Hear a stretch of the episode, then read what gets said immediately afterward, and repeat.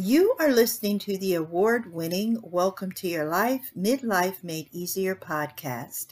I am your host, certified health and life coach Renee Reed. Welcome to Your Life is a lifestyle podcast for women juggling midlife, self care, and work life balance.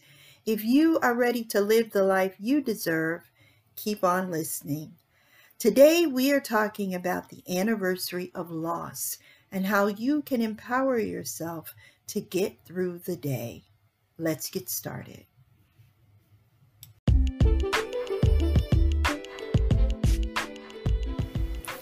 You are listening to the award winning Welcome to Your Life Midlife Made Easier podcast.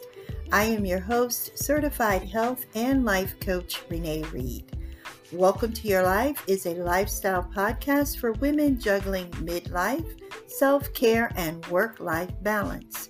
If you are ready to live the life you deserve, keep on listening. Today, we are talking about the anniversary of loss and how you can empower yourself to get through the day. Let's get started.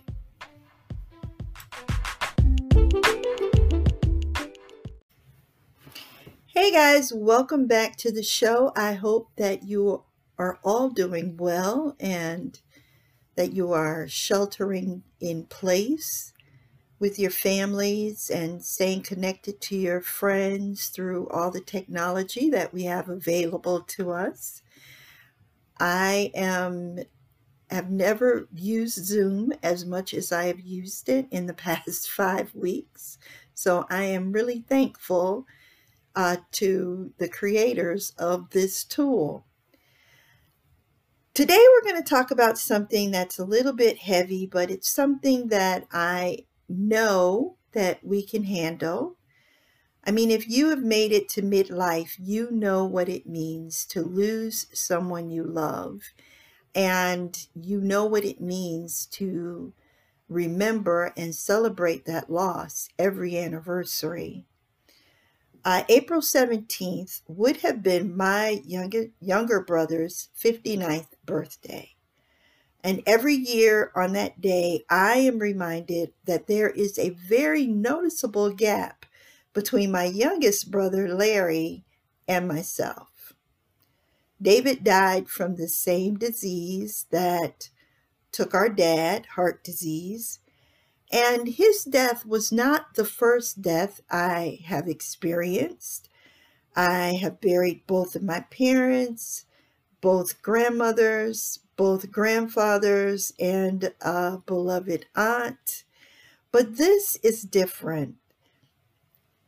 David and I were born 11 months apart. And when we were younger, I told everyone that we were twins because between April and June, our respective birth months, we are the same age. David was the balance between my youngest brother and myself. He was calm, funny, a gifted artist who loved comic books, sci fi, and he was the first tech nerd that I ever knew. And as this pandemic rages around us, my heart goes out to the families who will celebrate their own anniversaries this time next year. So I wanted to share with you guys three ways that I have found to empower myself and get through the day. And I'll go into all three of those tools that you can use right after a word from our sponsor. Hey guys, welcome back. So, how can you empower yourself to get through those anniversaries of loss? Some of us will be celebrating many anniversaries as we get older, and it's important that we have some tools in place to help us to get through the day because grief doesn't go away, but it is manageable. So, the first thing that I do if I want to is I cry. This is not the day to stay in control of your emotions. And if you feel like crying, let the waterworks go. But if possible, don't spend the whole day crying because this can be very draining.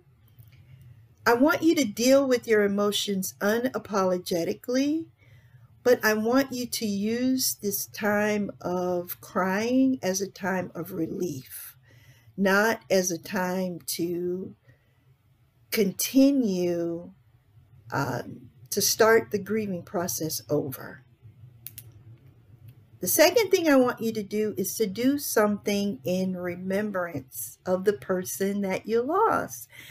I um, love the fact that my brother and I loved sci fi. We were the only fa- people in our family who were you know, Trekkies from the very beginning when it started in the 60s. Um, and all the way until he passed away, we watched every Star Trek movie. Uh, every he would have loved the whole Marvel comic series because he collected those comic books when he was a kid. And so this year I watched the new Picard series on PBS.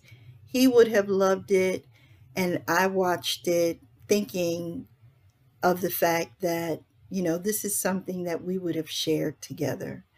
So you can never forget the person that you lost, but you can empower yourself by doing something that they would have enjoyed or that you two enjoyed together. And you can incorporate this memory into your plans. So plan it in advance um, to do something that you guys enjoyed. The third thing is really, really, really important, and that is connecting with others. So the first couple of years after David passed away, I admit it, I shut myself off on his on that on his birthday and on the day that he died. I, you know, just shut myself off.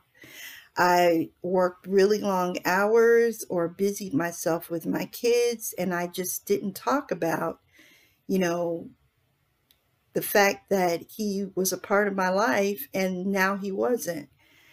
And this year, I shared my feelings with my kids. I told them stories about, you know, times when we were growing up and how I would fight people who tried to bully him.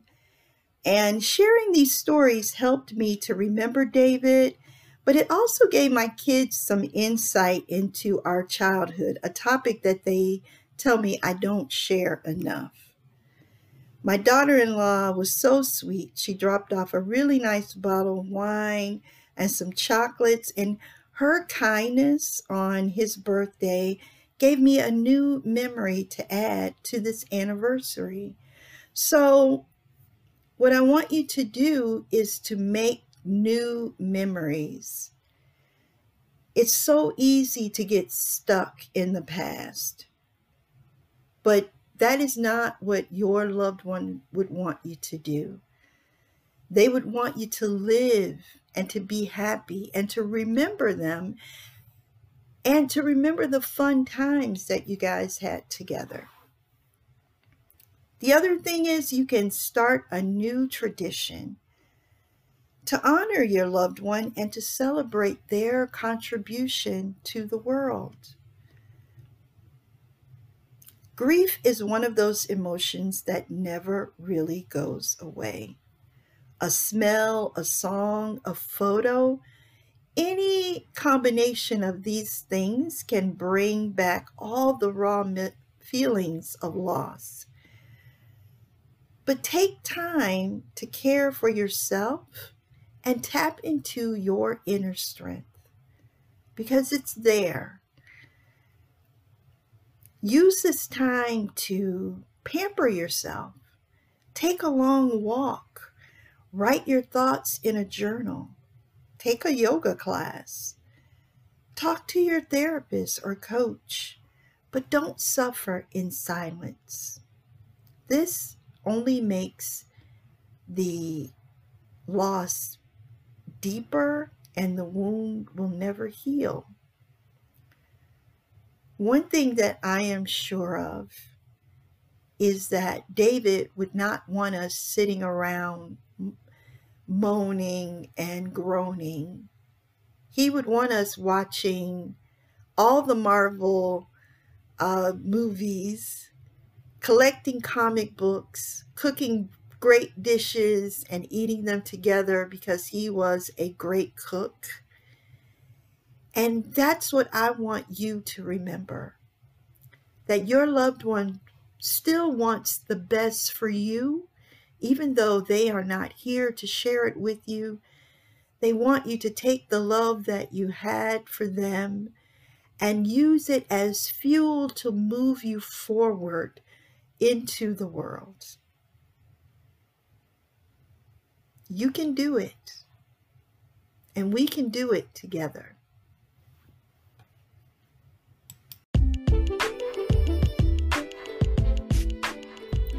Thank you for listening to today's show. Please subscribe so you don't miss an episode. Don't forget your free gift is waiting. Download the ultimate midlife guide, Beating the Midlife Slump 10 strategies to help you boost your self confidence, self love, and self care. Just click the link in the show notes to download your free copy today. Until next time, I am wishing you peace and love. Talk soon.